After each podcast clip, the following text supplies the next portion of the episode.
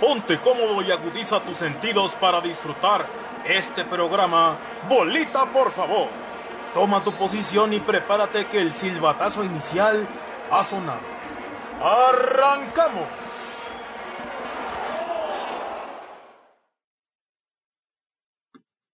¿Qué onda, banda pambolera? Bienvenidos a otro programa más del podcast de Bolita, por favor. ¿Cómo están? Yo estoy muy contento, yo soy Luis y estoy muy contento de estar con ustedes eh, otro programa más. Una disculpa, la semana pasada nos ausentamos por problemas técnicos, este, pero ya estamos de regreso y este programa va a estar muy interesante. Vamos a tener, eh, vamos a estar hablando sobre un tema de, bueno, conmemorando una fecha, un, un logro para el fútbol mexicano en divisiones menores. Y este, vamos a hablar sobre lo que sucedió en ese mundial sub-17 del año del 2005 y todos los jugadores que, eh, que conformaban esa selección, pero no voy a estar solo, voy a estar acompañado por mis amigos con los que hacemos bolita. Por favor, eh, en este instante, después se nos va a unir alguien más, pero en este instante tengo a Manuel Guillén Junior. ¿Cómo estás, mi querido Guillén? Hola, ¿qué tal, Luis? Emocionado una vez más de estar aquí en otro podcast de Bolita, por favor. Y bueno, ya lo mencionabas, vamos a hablar de algo que nos enorgullece, otro logro más de, la selección mexicana. En este caso sería otra, eh, otra selección mexicana de la que estaríamos hablando. Ya hemos tocado la del 98, ya hemos hablado también de la que logró los, eh, los Juegos Olímpicos, ganarlos en 2012. Y bueno, ahora toca una selección que también dio muchas, muchas alegrías cuando cuando se dio este logro, nosotros éramos unos niños, nos, nos tocó, quizá la del 98 no tanto, pero esta sí a lo mejor, y la del 2012 pudimos celebrarla un poco más. Ya me pasaste a traer, hermano, ya me pasaste a traer, ¿qué pasó ahí? Ah, bueno, tú sí viste la del 98. sí vi la del 98 y la del 99. Ah, y Mau, creo que igual, ¿eh?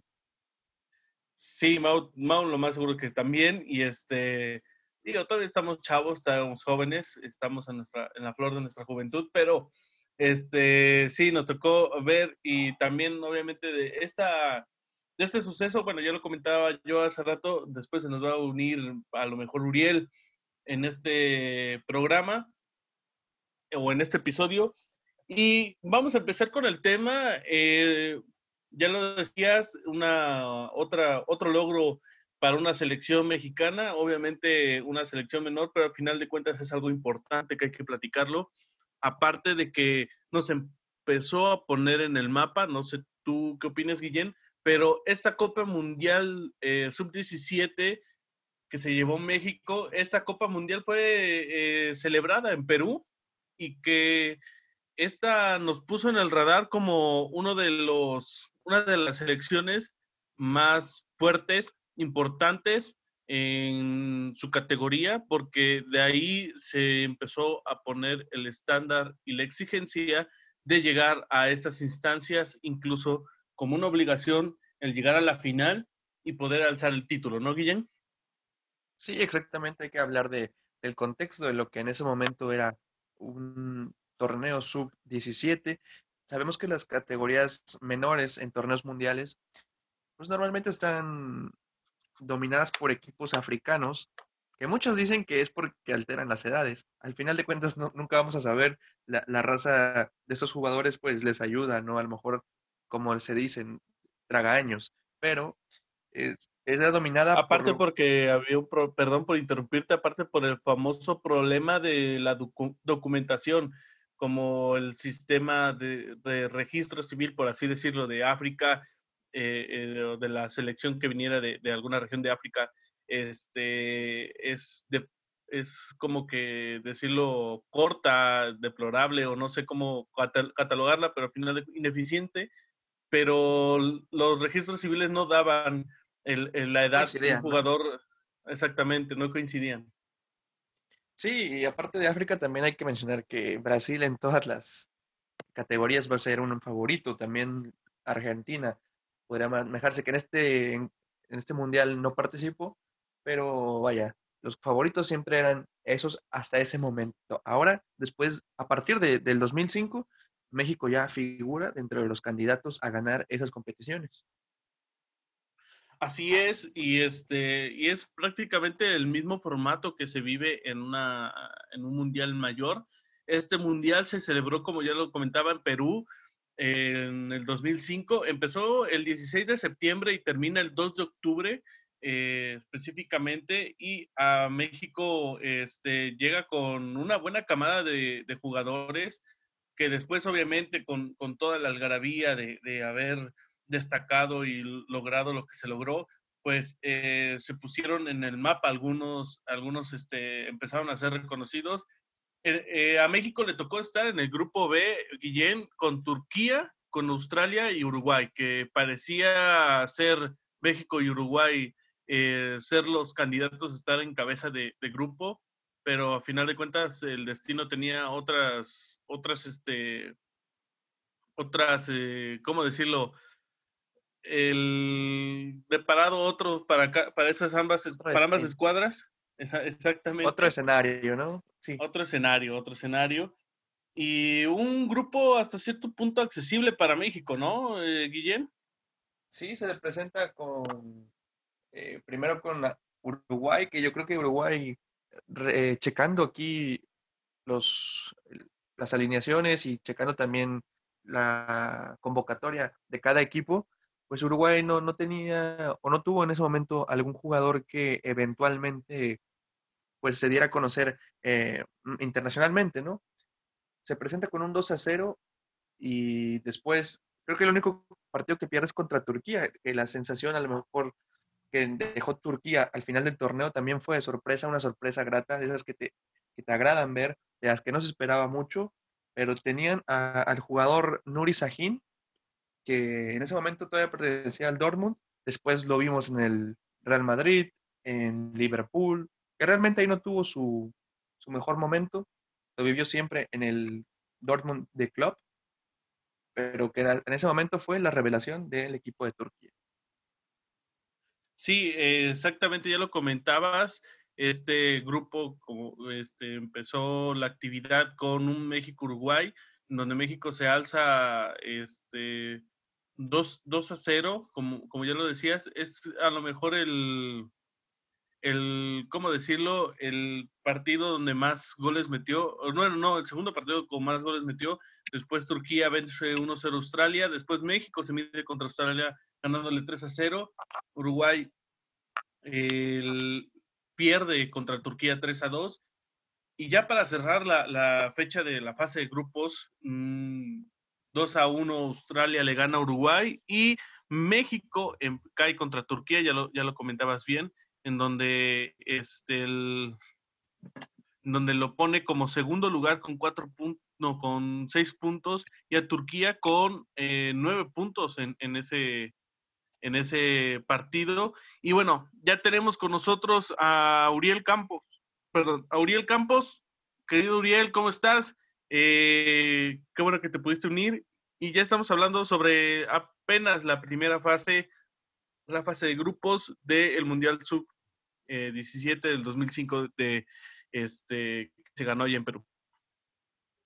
¿Qué tal, mi estimado Luis? Alex, muy buenas tengan todos ustedes a quienes nos estén escuchando en este podcast, dedicado especialmente, yo creo que ya habrán dicho el tema de por qué estamos ya a nada, literal, de que de, celebrar 15 años, muy rápido. Se nos pasó, pero sí, qué bueno que lo estás comentando. Ok, perdón, de, de, quizás una de las grandes hazañas, no quizás, no, una de las grandes hazañas en la historia general del deporte mexicano y del fútbol, eh, como lo fue el ganar el campeonato sub-17. Y sí, lo que mencionabas, ¿no? Una primera fase que se estaba complicando, ¿no? Siempre a México, quién sabe, yo creo que ya está como un designio ahí de que le toquen grupos muy complicados, sea la categoría que sea, sea la especialidad que sea, el mundial que sea, siempre, siempre viene con, con eso, ¿no? De, de, que se dan grupos complicados, pero la historia nos ha demostrado y en este mundial eh, infantil no fue la excepción de que México siempre pasa, a veces al al mero tope en la raya, pero casi por lograr siempre, siempre termina pasando no decepción, al menos en la etapa de grupos, ¿no? Ya mencionaban a rivales de peso como, como Uruguay, como la propia Australia y sobre todo Turquía, que ya alcancé a escuchar que Guillén mencionaba algunos nombres como Nuri Sahin, por ejemplo, que fueron de los jugadores revelación, ¿no? Hay que recordar que la selección otomana venía de, de unos buenos momentos porque a principios de la década de los 2000 sorprendieron a propios extranjeros llevándose un tercer mundial entonces, a raíz de eso, Turquía empieza a vivir también buenos momentos, hicieron una buena Eurocopa también, este, y en la sub-17, pues bueno, también, si no mal recuerdo, incluso llegaron a estar también cerca de, poder eh, llegar a lo que fue la final posterior, pero aún y con eso, México, y pasando en segundo lugar, le alcanzó para haber salido libre de esa fase de grupos que en el papel lucía muy complicado. Sí, este, en el primer partido, Vela y Villaluz fueron los encargados en anotar en el, eh, cuando vencen 2 a 0 a Uruguay. En el partido de contra Australia, pues son dos goles de Vela y uno de Esparza. Y en el partido donde caen contra Turquía, pues solamente Guzmán fueron lo, fue el encargado de, poner el, el, tanto de la honra de como se le conoce al equipo mexicano. Algo que no hemos hablado yo creo que ahí nos, nos ahí fallamos pero qué bueno que ya está Uriel para que lo podamos platicar entre los tres. Eh, el equipo estaba conformado, ¿cómo estaba conformado este equipo? Estaba dirigido por el señor Jesús Ramírez, por Chucho Ramírez, que hoy en día se encuentra en las fuerzas básicas, me parece bien, en las fuerzas básicas de Pumas, y que, o no sé si en directiva. Director deportivo, me parece, ¿no? El director deportivo está en Pumas y bueno, el, el, director técnico llevó como porteros a Sergio Arias de Guadalajara, a José Rochi de Puebla y Alejandro Gallardo del Atlas. Eh, una tercia de, una tercia que en su momento, pues obviamente son nombres desconocidos que algunos a lo mejor llegaron a, tener participación o a estar en banca en, su equipo titular, en su equipo ah, este, en el que venían, pero estos fueron los tres cancerberos que eh, llevó el buen Jesús Ramírez. Después, en la defensa ya tenemos un poco más de conocidos. Empezamos con Héctor Moreno, Efraín Juárez, que venían de Pumas, con el Pato Araujo, Patricio Araujo, que venía de Guadalajara, Cristian Sánchez de Atlas, Omar Esparza de Guadalajara, Adrián Aldrete de Morelia, Pedro Cortés de Pachuca y Pedro Velarde de Cruz Azul. Una, una especie de combinación entre defensa, defensas y medios defensivos, porque Omar Esparza y Aldrete eh, eran ocupados como una especie de extremo de carrileros que tanto defendían como atacaban. De hecho, creo que ha sido la, la, mayor virtud de Aldrete hasta el momento. Pero, hasta pero estos de estos nombres, muchos llegaron a consagrarse, ¿no, mi querido Guillén? Sí, bueno, Adrián Altrete todavía está activo aquí en, la Liga MX. Llegó al América, fue campeón. En Cruz Azul está teniendo, pues, un último aire bueno. Yo siento que no, no, ha, no ha tenido ese bajón de, juego, pese a la edad, pero nunca le alcanzó para algo más. ya de la defensa, pues sabemos que Efraín Juárez y Héctor Moreno fueron los que se fueron para, para Europa, brincaron el charco. Y Patricio Araujo, que yo creo que tuvo más escándalo en su vida personal que buen juego en Chivas, pero ahí se mantuvo también. Y hasta cierto punto no, no podemos decir que, podemos decir que esta defensa dejó, supo continuarse, ¿no, Uriel? Supo continuarse en las siguientes divisiones y darle el brinco al, a la selección mayor y obviamente ser protagonistas en sus equipos. Sí, obviamente que esto le sirvió para hacer exacto lo que mencionas, una base para el Sub-20 que se juega dos años después en Canadá, para formar parte de aquel preolímpico fracaso que yo creo que también merecería un, programa aparte especial porque hay mucho, hay mucho detrás de, aquel fracaso en Carson y se supone que iba a ser la base para Sudáfrica 2010 que a la postre nada más, eh, si no me fallan y ustedes me van a auxiliar, de esa generación de defensa solamente dos fueron que ya los mencionó Guillén, que fueron Héctor Moreno, ya jugaba en Europa, era titular indiscutible en, el campeón holandés de aquel entonces, el hace tal mar con Luis Van Gaal en el banquillo, y en el caso de Efraín Juárez, que era el mejor lateral derecho de, México, el, uno de los mejores jugadores que tenía Pumas y que terminó yéndose al Celtic Glasgow, ¿no? Los demás terminaron a lo mejor en el, no en el olvido como tal, pero sí en divisiones menores, no terminaron por consolidarse. Tal vez debajo de ellos yo pondría a Omar Esparza y a que les faltó para mí dar el estirón de lo que realmente se esperaba, tanto en Chivas y como también en selección, porque también fueron constantes en, la selección, pero en ninguno de los dos lados esperaron por, por realmente pues asentarse, ¿no? Incluso ambos me parece que están ahorita jugando en la, o van a jugar en la Liga del Balompié Mexicano, esa es otro, otra cuestión allí. Y lo de Fraín Juárez, ¿no? También que, este, perdón, lo de Adrián Aldrete, que ya lo menciona Guillén, obviamente en Monarcas, en América cumple, en Cruz Azul cumple, pero para mí la gran consigna que le faltó al Drete, o no sé, digo, puede estar todavía en edad, no lo sabemos, aún tiene 30 años, entonces todavía puede dar indicios de al menos de que le podría alcanzar para un ciclo mundialista más, es el tema de selección, porque recordaremos que ahorita México está adoleciendo un poco de las bandas, ¿no? No hay una, una certeza de, de quién te podría dar eh, esa... Es eh, lateral derecho, ¿verdad? Así es, lateral derecho, pero puede jugar no, es izquierdo. por la banda izquierda también.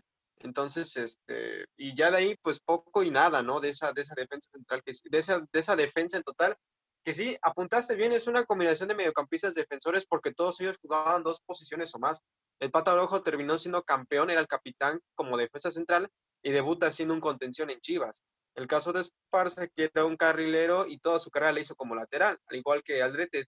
Efraín Juárez, que empezó siendo un defensa lateral y terminó siendo un, volante. Entonces, eso te, te dice las virtudes que tienen los jugadores, sobre todo el acomodo que Chucho Ramírez hizo para poder rotar entre esos mismos jugadores que pudieran cubrir dos o más posiciones.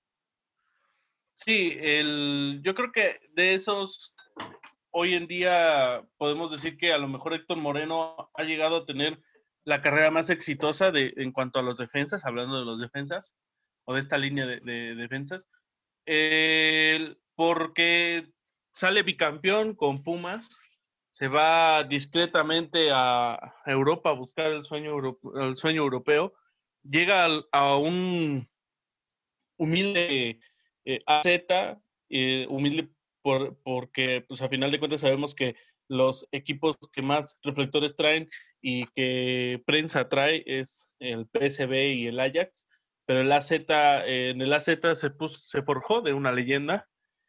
Creo que eh, le ha ido más, este, le ha ido mejor en, en, la liga holandesa que en alguna otra eh, liga, porque ya tuvo dos, dos, dos facetas en el AZ y en el PCB.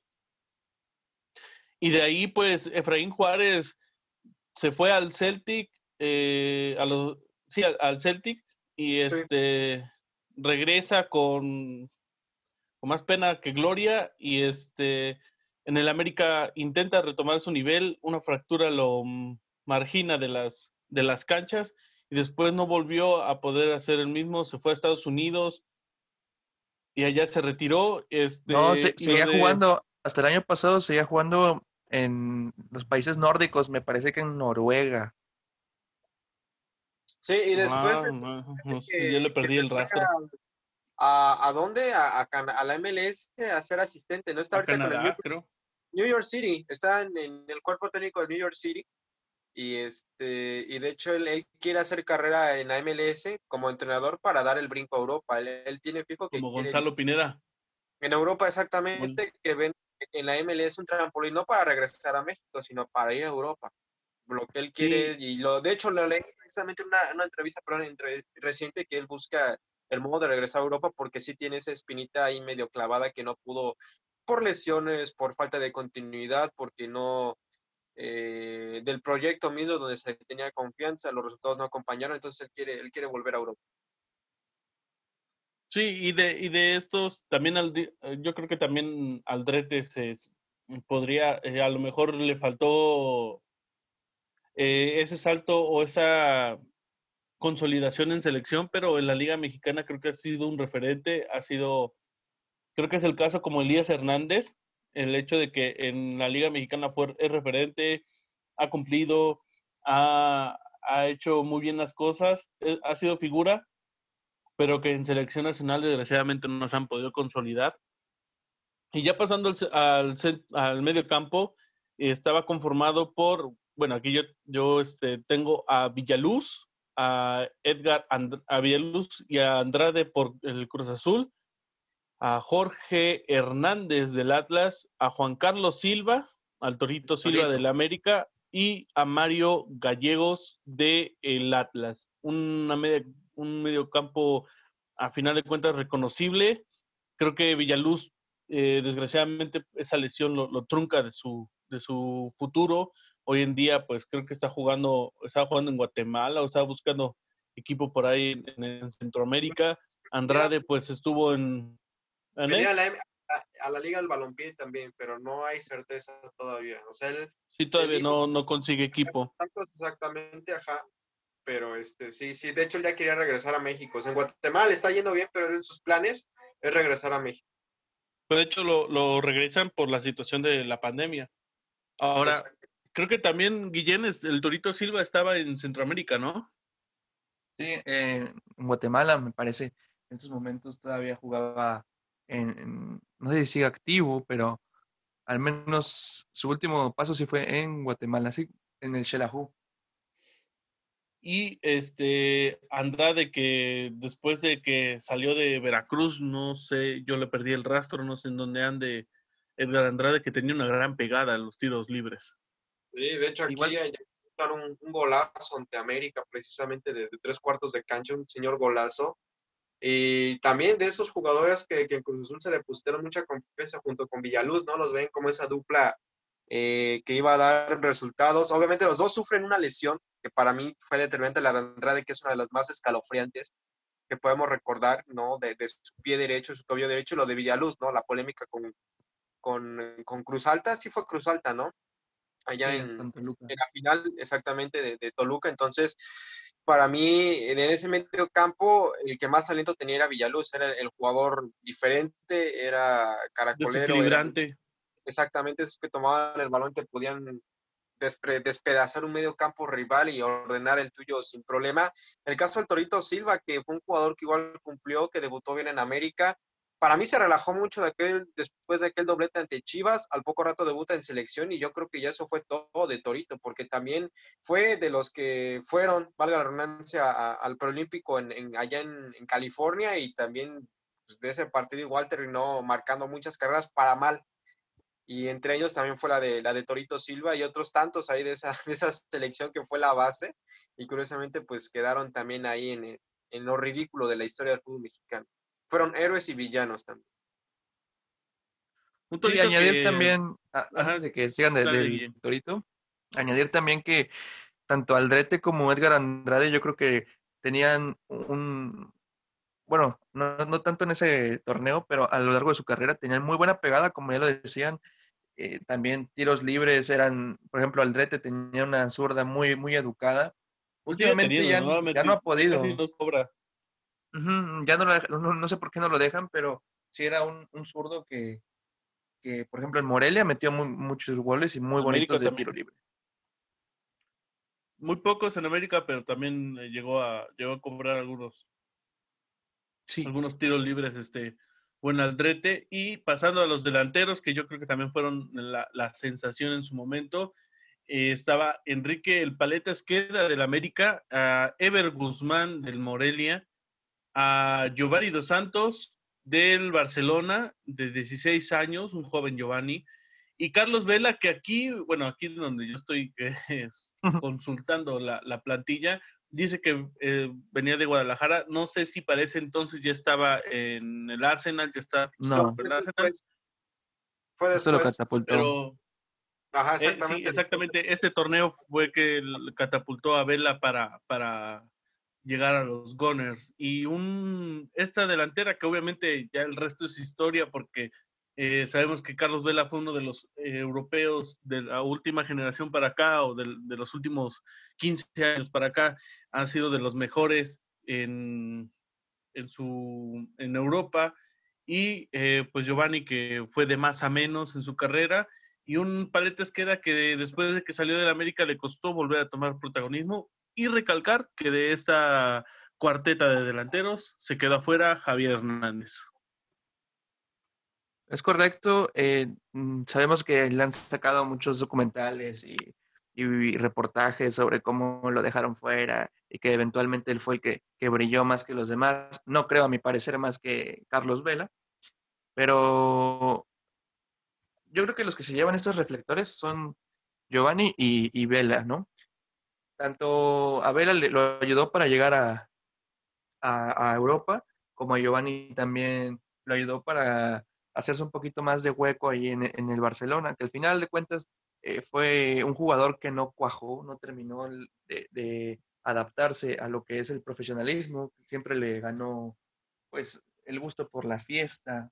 Le aprendió mal a, Ronaldinho eso. Exactamente, sí. El, grupo, el gusto por la copita, ¿no? Que, al final de cuentas son seres humanos y, tenemos que entender que también tienen su vida privada, pero cuando ya afecta tu rendimiento, cuando ya afecta tus, relaciones laborales, ahí es cuando debes poner un alto. Trabajo. Sí, así es, ¿no? Y más que también del gusto por la copa, el gusto por el protagonismo prematuro. Hay que recordar que en el 2007, me parece, 2008, perdón, que cuando hacen esta reconversión en el Barcelona, que se van muchos, entre ellos Giovanni, llega un entrenador de español al Tottenham, Juan de Ramos, que había entrenado al Real Madrid y había fracasado. Y él obviamente empieza a armar una plantilla con, con conocidos. Se lleva gente como Gómez, fichan a Luka Modric, que después que Arsène Wenger rechazó su contratación y después terminó arrepintiéndose. Y le llega el caso de Giovanni y le dice que es Inglaterra, que va a jugar más, que se va a revalorizar, que en el Barcelona se está desperdiciando. Entonces Giovanni pues se deja llevar por el canto de la sirena y en vez de alternar su posición en el Barcelona, porque sí es cierto, no, le iban a dar ficha al primer equipo, pero iba a estar a lo pues a lo Ricky Puch, ¿no? Intercalando unos partidos con el B, otros con Primera División y demás. Entonces él pues decide irse ¿no? Al ver a gente como Messi, al ver que le traían a, otros como Thierry Henry, entonces pues él, él, sabía que era difícil, difícil, y ver como otros jóvenes como Boyan estaban creciendo, iba a ser muy complicado triunfar allí, entonces él decidir irse al Tottenham, para mí, una decisión muy precipitada, yo sé que él buscaba tener más regular, digo, regularidad, pero digo, a los 19 años, pues pudiste haber sido paciente y esperarte un, un año más que pudo haber marcado mucho la diferencia, y pues bueno, ya lo demás sabemos su, peregrinar, ¿no? Que se fue hasta la segunda división de Inglaterra, que anduvo por el Racing, por el Mallorca, por el Villarreal, donde no le fue mal. tuvo un, muy buen nivel, un muy buen nivel, pero pues también una De hecho, no debió de haberse, se salió muy, muy pronto del Villarreal, ¿no? Yo creo que ahí le iba muy bien, junto con su hermano incluso. Incluso recuerdo partidazos contra el Madrid, un golazo precisamente, un golazo que le marca al Madrid en el Bernabéu, este, pero pues una vez llevar por la, ambición, en este caso no del protagonismo, sino sí del dinero, como dice Guillén, pues son seres humanos, al final de cuentas pues sus decisiones se respetan, ¿no? También tenemos el, caso de, Carlos Vela, que fue otro jugador igual que, después de ese mundial, eh, termina fichando por el Arsenal, este, aún y en contra de los deseos de la directiva de Chivas, porque Chivas no lo querían vender. Este, él, se, él con su representante forzan hasta cierto punto esa salida al Arsenal, donde igual al, al ser un joven muy prematuro, pues lo van, lo van prestando, llega a los Azul, al Salamanca, este, y después de, de, de, jugar también en el Arsenal B, en las, en las divisiones Estuvo en el West Bromwich, ¿no? O algo así, en, un, en otro ah, equipo. Pero eso fue después. O sea, estuvo en el Arsenal tres años, no logró por consolidarse. Sí era un jugador que, que tenía minutos, pero nunca se consolidó en el 11 titular. Eh, fue titular en algunas ocasiones, sí. Incluso llegó a aportar el número 11, eso era crédito de que, tenía un rol importante, pero a falta de esos minutos y él por querer, curiosamente, cómo son las cosas, él por querer ir ya sea a la Copa América o a la Copa Oro de aquel 2011, que es donde marca para mucho su carrera, pues él decide salir a préstamo, porque al ser le dice, sabes qué, aquí no vas a jugar mucho, tengo muchos delanteros, este, si quieres buscarte otra salida, va, llega al West Bromwich y ahí es donde lo, donde lo ceden a préstamo, le va más o menos, pero pues aún y así le, le termina este, eh, llevándolo a la selección porque venía de cumplir también una sanción, entonces ahí, y teniendo un entrenador muy rígido como es el Chepo, pues obviamente que tenía las puertas cerradas a la selección y es desde ahí donde empezó toda esta novela que duró cinco años, ¿no? Pero eso es otro tema. Y eh, de los demás jugadores, en el caso de Esqueda, que precisamente fue el que, el que se echó el volado, ¿no? Para ver si él o Javier Hernández iban. Este, evidentemente, Chucho Ramírez, una entrevista que yo escuché de él, dice que se decantó por, por Esqueda porque lo veía un delantero más completo.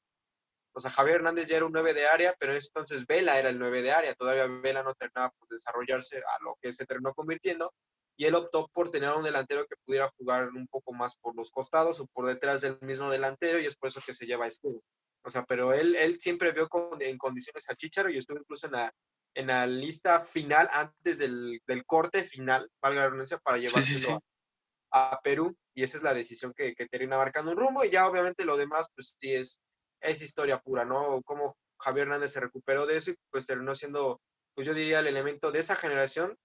Yo discrepo un poco con Guillén, para mí sí fue el más exitoso. Su presente no refleja para nada eso, pero sí es para mí el que termina creciendo con más. El de mayor talento, Vela, con el de mejor mentalidad, Javier Hernández, aún y cuando no juega ese mundial. Eh, bueno, es una cuestión debatible. Aquí voy a hacer un corte, quiero acotar. Voy a hacer otra sesión ya para nada más terminar de hablar de esto. Le damos a la fase final y ya para terminar, ¿no? Simón. Pues mando otra invitación. Y bueno, este, hablando sobre los delanteros, el, yo creo que sí, Uriel, puedo coincidir tantito contigo de que a lo mejor Javier Hernández fue el de la carrera un poco más estable o exitosa, por así decirlo, en, el, en Europa, en el viejo continente, sobre todo lo que también eh, se consolidó aquí en, en, la Liga Mexicana, se fue por la puerta grande de Chivas, llegó al Manchester United, hizo muy bien las cosas, después le empezó a costar eh, demasiado el eh, volver a, consolidarse con algunos técnicos, mm, con Bangal, con Mois, este, con Mois dos veces, que era su, ya muchos lo tomaban de broma que era su archienemigo, porque en el West Ham también le tocó este, tenerlo de técnico, para, y pues y llegó para sorpresa de muchos este, al Real Madrid, que hizo pues bien las cosas, yo digo que, que las hizo bien y que eh, su salida fue, fue aceptable, como lo dices. Para mí, yo creo que sus momentos de punta eh, de, eh, de, gran, de gran nivel en Europa fueron, fueron sus primeras temporadas con el United, con, obviamente con, con este con Ferguson en el banquillo y con este con el Leverkusen. De ahí yo creo que ha sido mediano el, el, la, la, carrera que mediana en cuanto a sus, porque sabemos sus capacidades, a eso es lo que me refiero, y que dejó de tener tanta oportunidad en el once titular, dejó, este, tuvo lesiones últimamente, este, aunque él diga que no, pero parece ser que distracciones, el mismo eh, Javier Hernández, que hoy en día pues está en una situación que muchos de, este, de esta plantilla están. Eh, sí, a mí me parece que sí es una de las más exitosas, pero también lo que hace Carlos Vela después en España, consolidarse, en, se consolidó en España, también es, es, digno de admirarse. Yo no entiendo, Guillén, cómo es que Carlos Vela cada vez que entraba a, hacer las cosas al Arsenal, lo ponían a jugar Mm, y yo he visto, yo lo veía, pero obviamente ahorita viendo los, los videos otra vez recordando esas épocas, los goles que él metía eran de crack, eran de crack.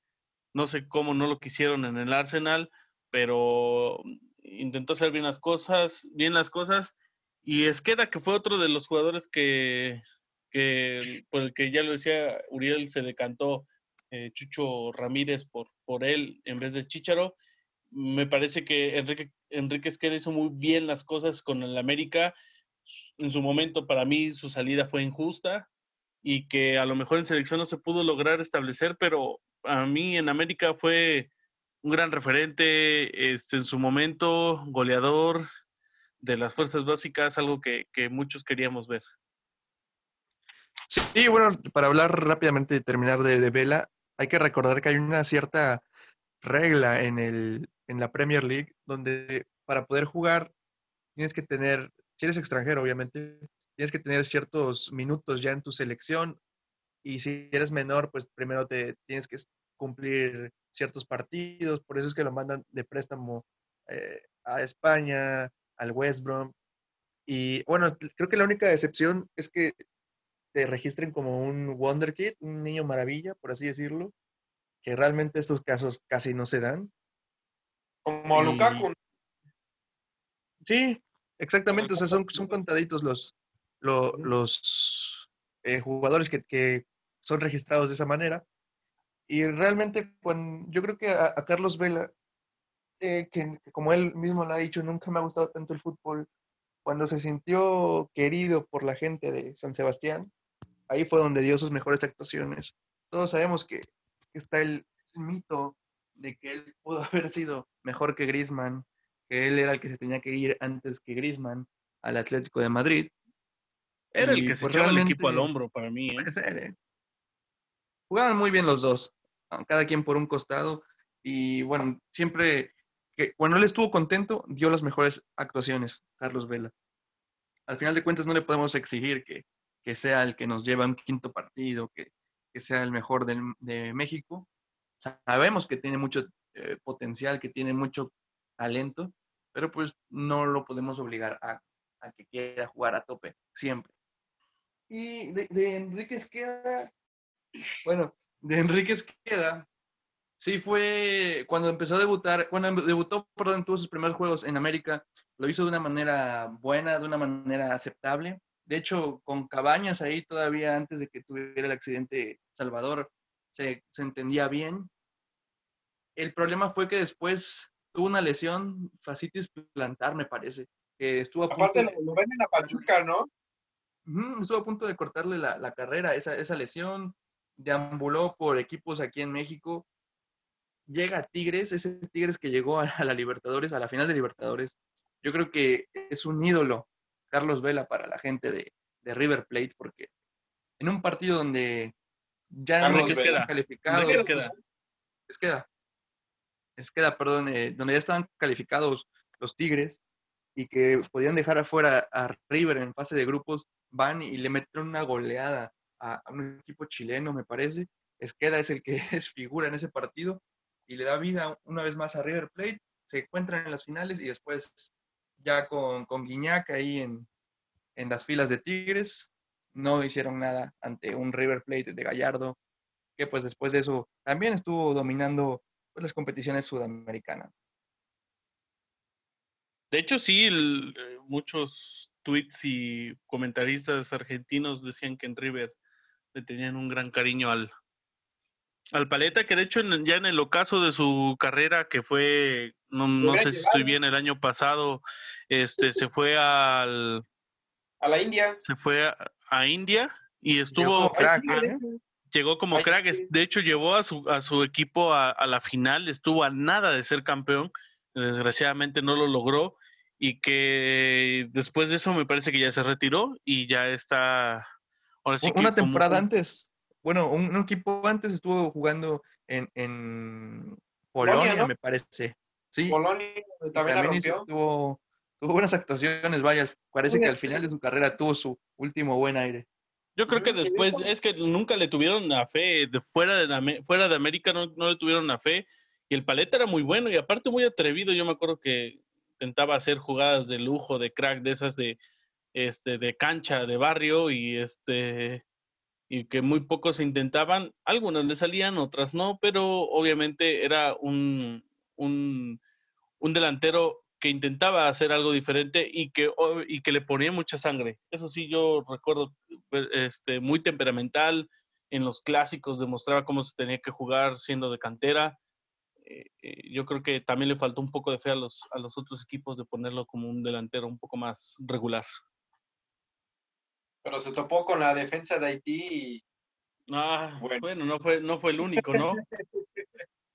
y, y, ya, bueno, esa es la plantilla de, de, de jugadores que acompañaron a esta travesía en el Mundial Sub-17 por ahí tenemos un retractor eh, dentro de nuestras filas. Sembolita, por favor, no está con nosotros. No, digo, yo sé que es feo hablar mal, digo, hablar de alguien que no está, hablar de alguien que no está presente. No vamos a hablar mal de él. Este, para eso tenemos el grupo de WhatsApp que este, que dice que nadie, nadie seguía a la sub-17 y, y, sus logros pero él lo ponía todavía un poco más adelante, ¿no? Eh, me quedó Mauricio Mendoza que decía que eh, de, no esta selección de Chucho Ramírez, me parece que la del Potro, eh, en adelante ya empezaron a voltear, a ver los reflectores, a ver que sí era interesante, pero yo, y que no, que no se ha sido referente, o que no, bueno, no se, no se ponía tan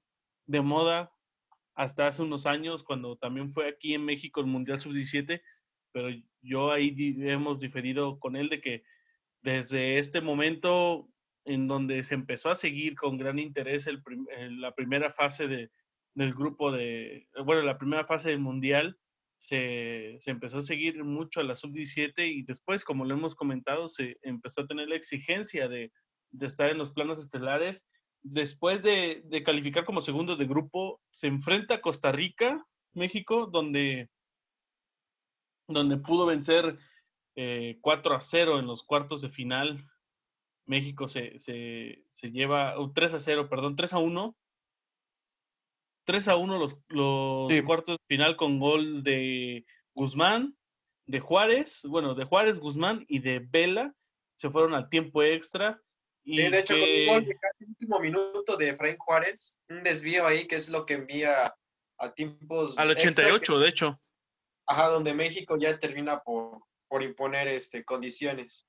Sí, justamente ese partido y el anterior contra Turquía fueron los únicos donde le anotaron a, México. Vaya, realmente podría decirse que México fue muy sólido durante todo el torneo, que sí, a lo mejor estaba quedando eliminado en, esos, en ese partido contra Costa Rica, pero al, final los partidos son de 90 minutos y les alcanzó para empatar y en el tiempo extra darle la vuelta a la tortilla. Así es, y los, las otras llaves estaban eh, conformadas por Estados Unidos y Holanda o Países Bajos, Turquía contra China, Brasil contra Corea del Norte. Eh, después de avanzar de los cuartos de final, México se mide en semifinales ante Holanda, donde gana con un contundente 4 eh, a 0. Un, son un doblete de Villaluz en el 33 y al 61, un gol de Héctor Moreno al 50 y Guzmán nuevamente al 90 eh, marca por parte de este México. En la otra llave estaba Turquía y Brasil donde Brasil avanza a la final contra México. De hecho, eh, ya puede decirse un clásico de la sub-17 eh, eh, México-Brasil en una final o instancias de, de, eliminación directa. El 2 de octubre estaba jugando la final México-Brasil, donde México se lleva la corona un 3 a 0 contundente, donde los, los mexicanos pudieron cebar a los eh, brasileños. Un gol de Vela, Esparza y Guzmán fueron los que sentenciaron como a México campeón del, de la sub-17 y siendo el primer título en, su categoría. Y así es, fíjense, yo, yo pongo el partido contra Holanda como el, golpe definitivo que da México, ¿no? Porque antes del partido, pues mucha gente decía, bueno, pues al menos ya llegó a semifinales y puede jugar por un tercer partido. Es muy complicado que le gane Holanda, ¿no? y de repente vemos aquel trayazo de fuera del área de Villaluz que fue el 1-0 y, propios extraños, ¿no? Diciendo, ¿a poco eso está sucediendo? ¿Es en serio que México le está ganando a Holanda? Pues si un 4-0 no te daba los suficientes argumentos para no creer en tu selección, pues yo no sé qué más. Digo, una Holanda que tenías una generación muy interesante, muy importante, y que tenías en la portería al, al amigo de los costarricenses, al señor Tim Krul, que en ese entonces ya jugaba en Inglaterra, y que era una de las, de las figuras jóvenes de Holanda, que de hecho no sé si recuerdo, a lo mejor en el dato creo que venían como campeones o subcampeones de Europa de su categoría, o sea, no era eh, cualquier cosa de los holandeses que sabemos que en cualquier categoría son candidatos a ganar, no han sido campeones en la mayor. Fue, su, subcampeón en el 2005 en la Eurocopa. Exactamente. Por, por suerte, lo que quieras, pero ellos, en, tanto en hombres y en mujeres, en mujeres sí son súper mega potencia, han sido campeonas de todo este, te pueden jugar a cualquier selección, o sea, ellos son otra onda en el fútbol y en aquel entonces yo sí recuerdo haber visto ese partido y, toda la gente estaba vuelta loca, o sea, no, no, no, no podían creer cómo era posible que una selección como México, con todo respeto, eh, que no había trascendido antes realmente a un papel importante en selecciones menores, le ganaba a un subcampeón europeo en una semifinal 4 por 0, siendo ampliamente superior. Sí, eh, yo creo que el, ya creo que fue toda la instancia final donde hubo un poco más de credibilidad y apoyo y voltear a ver a, a, México en este mundial todos empezaron a buscar este, quiénes eran los muchachos, eh, quién era Giovanni Dos Santos, de dónde salió Vela. De hecho, en, en, lo que fue el balón de oro, el premio de balón de oro para ese, para ese mundial, estaba, estaban nominados Anderson de Brasil, Giovanni Dos Santos de México y Nuri Sahim de Turquía. Un Anderson que después eh, llegó con grandes eh, expectativas al Manchester United, si es que estoy bien, y que se quedó truncado después ese, ese Anderson que lideraba el medio campo de, Brasil, en ese entonces Giovanni Dos Santos, que eh, en su momento esa dupla de Vela, Giovanni, seguimos anhelando que, o hemos anhelado muchos años que, que en la selección mayor se, se, viera a este nivel, y un Carlos Vela que se lleva la bota de oro con cinco tantos en ese mundial, eh, ganándole al turco Sahim, este, que anotó cuatro y que eh, ahí se ven los papeles estelares de, este, de, este, de este seleccionado del 2005, donde Chucho Ramírez después de este trabajo, este, me parece que deja de, deja de, poco después deja la, el banquillo y busca un lugar en consagrarse en la, en, en la Liga MX, ¿no, Guillén? Sí, bueno, he tenido trabajos también ya en América, en Pumas. Ahorita ya tiene una nueva faceta de, director deportivo, presidente deportivo, como, como prefieran llamarle, a Chucho Ramírez. Ya no volvió a tener los mismos éxitos. De hecho, pues se tenía muchas expectativas buenas cuando llegó al América, pero pues no, no logró hacer. Incluso estuvo en fuerzas básicas del AME, ¿no? Sí, después regresó a, a, fuerzas básicas y no tampoco ha, logrado algo, algo más allá de lo que podemos haber esperado de él. También, es ese Anderson, perdón, que estabas mencionando, se va con muchos trofeos del Manchester United. Yo creo que son más los trofeos que se lleva que las buenas actuaciones que pudo tener. Casi no tenía juego. Lesionado, banca. Era muy intermitente. Es que para ese entonces, después del Mundial, lo, ficha el Porto, porque lo veían como el recambio de, Deco, que ya estaba en el Barcelona. Entonces, gracias a sus buenas actuaciones que tiene en el Porto, lo ficha el Manchester, porque ya veíamos a un Roy King que ya no estaba en el United, a un Paul Scholes entraba ya en la etapa muy madura de su carrera, entonces Ferguson muy a su. También. Bueno, Giggs todavía te aguantaba un poco, ¿no? Porque Giggs era más, era más de banda, era más volante, y Anderson era un contención este, pues tenía que buscar ese recambio y Anderson, como había sido de las perlas que muchos decían que iba junto con Kaká iban a ser los dos líderes del medio campo de Brasil, que de los dos pues ninguno realmente terminó por, por dar ese, ese do de pecho, ese paso al frente, la realidad. Y, este, y lo terminaron fichando en Manchester, en donde juega unos partidos, eh, regular, pasable, pero el tema de las lesiones también lo acribilló mucho. O sea, de hecho estuvo casi un año sin jugar. Lo alcanzó Chicharito ya. Ajá, exactamente. Cuando el año que llega Chicharito Anderson se lesiona, creo, en un amistoso algo así, y ese año se, quedó sin jugar. Entonces de hecho, fue ya, con Bangal, fue cuando ya vio su salida. Exactamente, se va por atrás. No recuerdo a dónde se fue, de hecho, ni siquiera sé cuál es su estatus actual de Anderson, que fue de esas joyas, contadas joyas brasileñas que no terminaron por explotar, como realmente Ahora, yo tengo una pregunta antes de, ya este, ir, dando nuestros comentarios finales.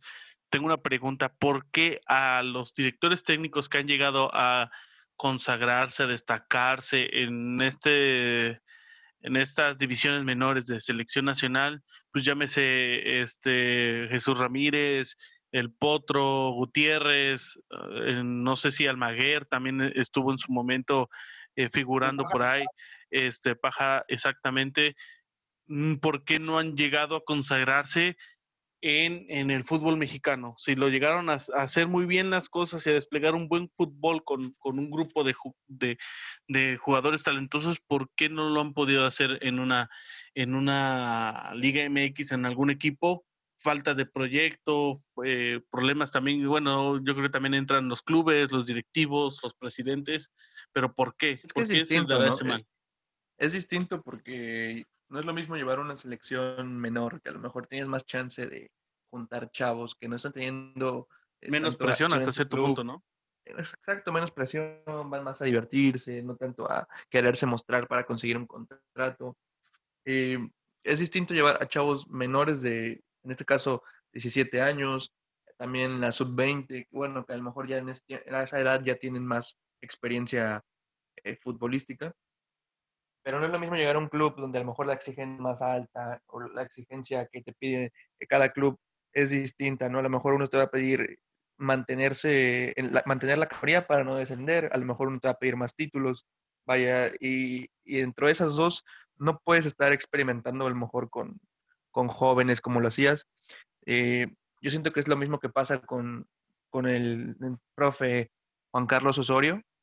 Él es un entrenador que para un club, para, para un, un club que, que, puede tener una temporada larga, puede hacer ese tipo de, de cambios, ese tipo de experimentos, de poner un jugador en otra posición, hacer siete cambios del partido anterior y después en el siguiente hacer otros cuatro o cinco cambios, porque te lo permite el sistema de competencia de, de la temporada.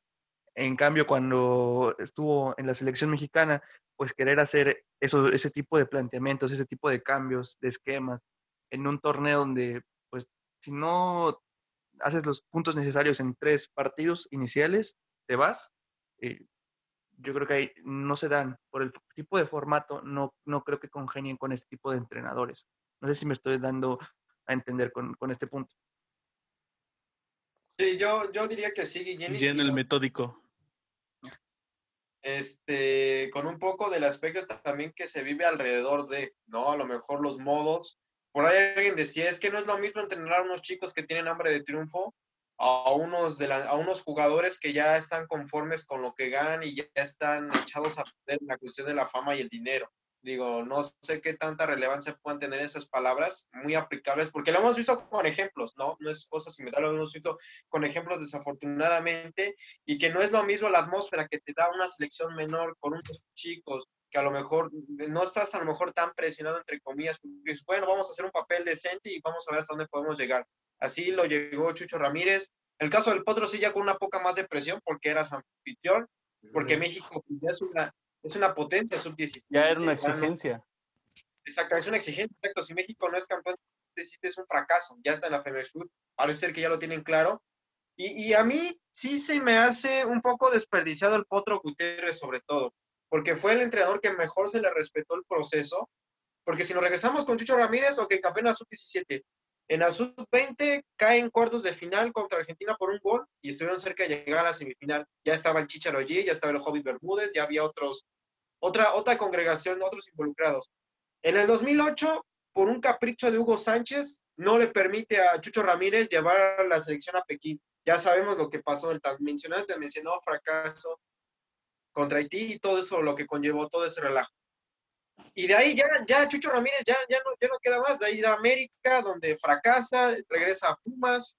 Entonces ahí se vuelven una serie de En el caso del Potro se le intentó respetar y se intentó mejorar, lo que se había hecho en el proceso anterior. Campeón en el 2011, eh, obviamente no le dan la, el, el Prolímpico, no le dan el Prolímpico, se lo dejan a Luis Fernando Tena, que hizo un buen papel, pero con el Potro sigues en la sub-17, sacas un subcampeonato, después de su subcampeonato ganas los centroamericanos aquí en Veracruz, no termina por ganar el oro en Panamericanos con aquella final donde jugaba en Uruguay Brian Lozano, por cierto que por ese para los Panamericanos América lo picha, y, muchos incluso mencionaban que, el hecho de que México no, hubiera, no, había ganado esos Panamericanos es un fracaso, porque es una selección al cual se le exige pues ganar el oro, tal vez con Argentina, con el propio Uruguay, Brasil, México son las cuatro selecciones en el continente en cuanto a Panamericanos, que es la máxima justa deportiva que tenemos los, los latinos, el ganar el oro. Si no ganas el oro es, es, un fracaso. Y eso le pasó al Potro Gutiérrez que se quedó cerca.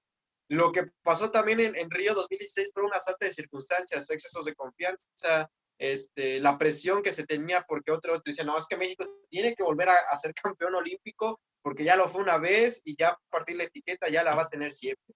Este, expulsiones, ausencias, lesiones, etcétera, etcétera, ¿no? Entonces, siento que le terminó todavía por dar esa continuidad que tal vez hubiéramos deseado. Y da la, la cosa que casi cinco años después lo vemos ahora sin menospreciar, ojo, al contrario, que bueno que se inactivó en la Liga del Balompié Mexicano con Acapulco, cuando tendría a lo mejor que seguir trabajando en selecciones menores, o estar en un equipo tipo Liga Expansión o incluso de Primera División. O sea, ahí ¿No estuvo yo- en Atlante en su momento? Sí estuvo en Atlante, estuvo en Atlante, pero le tocó la época dura, fea, donde no había pagos, donde no había condiciones. Incluso él mismo lo externaba, que él como, como atlantista, porque él, él, él fue campeón en Atlante, él se hizo futbolísticamente en Atlante, pues le daba, le daba tristeza ver esa situación. Dice, yo deseaba eh, entrenar al Atlante, ser campeones con ellos, pero las situaciones actualmente no, no lo permiten. Y sí, la realidad es que le tocó una época muy dura, ya un proyecto difícil, ¿no? De llevar. para el bien del Potro ya mejoró, pero este, fueron esas condiciones que no le permitieron a, a Raúl el Potro Gutiérrez, que insisto, para mí sí fue más desperdiciado porque lo tuviste que mantener más en selecciones menores. Sí, yo creo que el ya después de lo, lo comentábamos al inicio, Guillén, con Guillén que este se empezó a tener esa exigencia y creo que esa exigencia ha ido ha sido una arma de doble filo, ¿no? Porque también esos muchachos que traía eh, Potro Gutiérrez, que fueron locales aquí en este Mundial de, de México, este, que también puede dar para otro podcast, otro programa, este, muchos de ellos se perdieron, pocos fueron los que se consagraron, a lo mejor, y se esperaban muchas cosas buenas de ellos, y ahorita en el circuito, pues Briseño, nada más, Carlos Fierro está en Estados Unidos, este, y ya, porque de ahí no se puede, Espericueta no está, este, Giovanni Hernández, eh, la momia Gómez. Este, bueno, que incluso se, se decía que bueno estaba para, para Inglaterra, hizo bueno, que pruebas.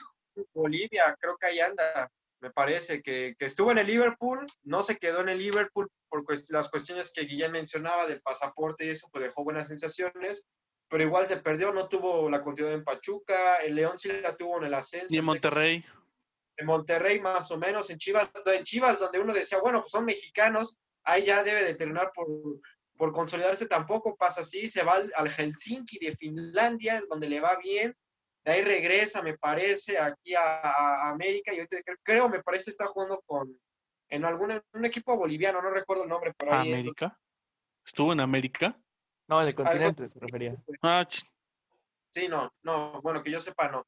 Y No, no, no. este, la- en la Liga del Balompié, por ejemplo, hay, hay gente como, como Paco Flores, me parece, como la Momia Gómez, que va a jugar con, con San José. Pericueta. Otro que Este- tampoco lo pudo hacer en, en Chivas, ¿no? La momia. La momia, ni en Pachuca, ni en Chivas. Ni, ni Y él mismo lo dice en una entrevista, ¿no? O sea, per- el éxito que se tuvo en esa, esa sub-17 eh, se perdió el piso y, y descuidó muchas cosas y desgraciadamente ya no pudo este, continuar con su carrera. Y bueno, amigos, ya para terminar, eh, yo creo que de este de esta selección fue una pauta para, para poder tener un estándar en este en esta categoría de selecciones menores.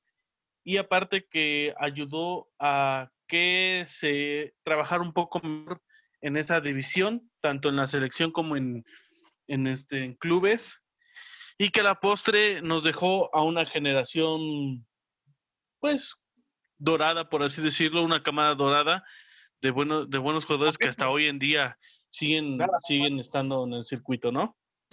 diríamos Sí. de oro, pero, pero Guillén, pero nada más en su momento. O sea, en el 2005, 2011, 2012, si quieres ponerle por el oro, eh, no sé, panamericanos tal vez, del 2011 en Guadalajara, pero de ahí en fuera, pues ya. Porque donde se esperaba el gran pico o los grandes picos de esta selección que era Brasil 2014, Río 2016 y Rusia 2018, pues no pasó nada. O sea, ni siquiera, ni siquiera esas dos generaciones que se supone iban a ser la base de esas, para esas competiciones, más la gente de experiencia, más los Salcido, más los Maza, más los Márquez, más los Corona, más los Ochoa, más los Chicharo, pues no terminaron por ser. O sea, si tú dices generación dorada, a final de cuentas, pues fue solamente en esos momentos. Yo lo podría determinar así. Sí, al final no terminaron de, de cuajar. Fueron pocos y los pocos que llegaron, pues, a lo mejor Giovanni tuvo un partido bueno contra Holanda en el Mundial de 2014, que después no se entiende el por qué lo, lo termina de, en la sustitución de Miguel Herrera. Carlos Vela, pues lamentablemente no, no quiso seguir continuando en la, en la plantilla mexicana. Y pues hay que, hay que fijarnos más en, lo de la, en las generaciones, trabajar más con los nuevos jugadores que ahora vienen. Nada más, antes de finalizar mi, mi comentario, quisiera responder la pregunta que me parece que, que no respondimos, o, el, o lo que dijiste que, de Mauricio, que comentaba que él, a partir de ahí empezamos a ver más los mexicanos a estas elecciones. Yo creo que no, yo creo que todos los, que el mexicano apoya a los deportistas, eh, ya sea en fútbol o en cualquier competición, a cualquier eh, hora. Así puede ser que a lo mejor estén en el continente asiático y te tengas que desvelar a las 3, 4 de la mañana, siempre los vamos a apoyar. Eso es lo que tiene el mexicano, siempre está pendiente ¿no? de, otros deportistas y más cuando es fútbol, no solamente el, el varonil o, y en categorías menores, también con las chicas que lo, que lo hicieron muy bien, que lo hacen muy bien. las mujeres en, también en las diferentes categorías, el mexicano siempre voltea a ver a, a otro mexicano en las competiciones. Yo creo que en ese comentario se equivoca Mauricio, yo creo que es más parte de su querer hacer polémica, ¿no? Porque el mexicano siempre va, siempre voltea a ver a, los, deportistas mexicanos y le gusta, y siempre los apoya. Claro, pero bueno, me, despido con diciéndoles gracias por eh, estar en, por dejarme participar en este podcast y gracias a la audiencia que nos está escuchando. Sí, yo, creo que en el tema de Mauricio, yo creo que si no fuera la selección estadounidense, el señor estaría aplaudiendo. Ahorita debe de estar muy crecido, muy, muy crecido, porque Serginho Dez va, a fichar al Barcelona y, y, Tyler Adams en el Leipzig y Zach Fields en el City y demás, pero bueno, tiempo al tiempo nada más. Así es, y bueno, señores y señores, esta, eh, este fue el episodio de hoy conmemorando pues la hazaña que hace años hicieron los mexicanos en Perú en el 2005 y que después de eso nos pusieron en los carteles grandes en los planos estelares en la sub-17 de en cuanto a selecciones. No se olviden de seguirnos en Facebook como Bolita por favor, Instagram como Bolita por, por favor, oficial Bolita por favor. Eh, estamos compartiendo contenido, videos, de eh, columnas de opinión eh, y noticias igual de fútbol eh, y nacional e internacional y nos pueden seguir también en TikTok. pueden escuchar esto a través de Spotify, Anchor, Google Podcast y YouTube y en las diferentes plataformas. Yo soy Luis, estuve con Uriel, con Guillén. Muchas gracias por habernos escuchado. nos escuchamos la próxima semana. Hasta luego. ¿Te supo amargo el empate? ¿Te quedaste con ganas de un tiempo extra? No te preocupes. Escúchanos cada semana en las diferentes plataformas de podcast. También puedes seguirnos en redes sociales como Bolita, por favor, para estar enterados de lo más importante del mundo deportivo. Hasta la próxima.